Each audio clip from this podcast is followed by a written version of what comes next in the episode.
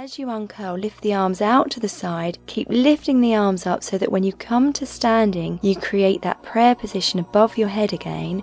And as you breathe out, lower only your arms and keep growing out of the crown of your head. And again, breathing in, lifting those arms up. Prayer position above your head, looking to the hands.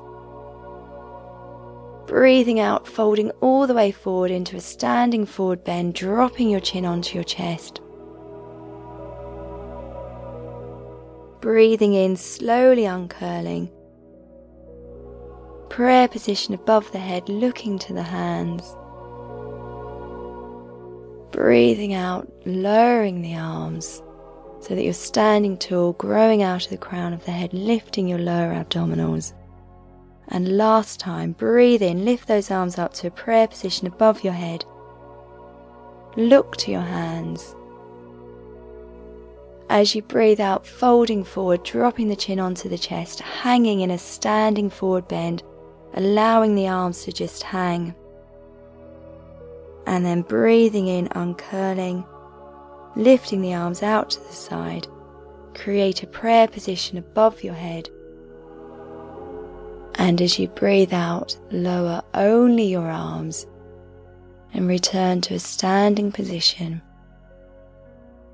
Continue to breathe nice and slowly as you stand here. Keep feeling that you're growing out of the crown of your head, lifting your lower abdominals, broadening your upper back, and sending your shoulders away from your ears.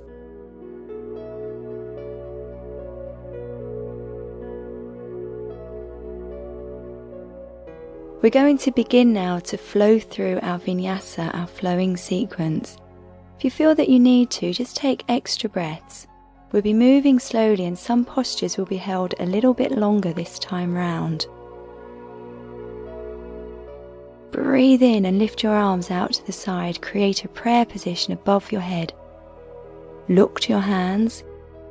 And as you breathe out, lower your arms and fold forward so you're releasing into your standing forward bend. And we'll just hold it here for a few breaths. If your hands aren't on the floor, soften your knees so that your hands touch the floor. And now, as you breathe in, you're going to step your right leg back so that you're releasing into a nice long lunge. And we'll just take our time, just breathing slowly as we're here. Try to have your left knee over your left ankle. Feel that you're reaching out through your right heel and you're working to straighten the right knee. You should be feeling a stretch crossing the hip flexor, which is where your leg and your body join.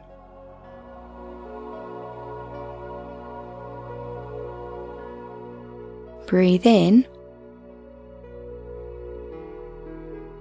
As you breathe out, step your left foot back so it's beside your right foot and feel that you're pushing your hips backwards. You're now in a posture called downward facing dog.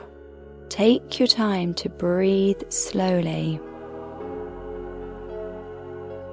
And we just hold it here for a few breaths so you're dropping your chin down onto your chest, pushing the floor away with your hands, and lifting your lower stomach muscles. Breathing slowly.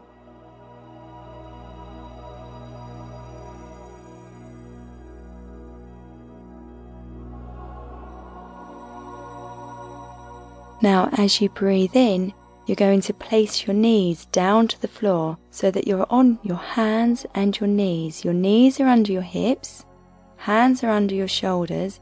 So just continue to breathe nice and slowly as you're here. Just feel the posture. And you can relax the tops of your feet now, middle fingers facing forward. This posture is called cat. And we just hold it here for a few breaths so you're dropping your chin down onto your chest, pushing the floor away with your hands, and lifting your lower stomach muscles. Breathing slowly.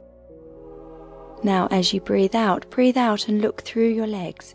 Drop your chin onto your chest and round your back up.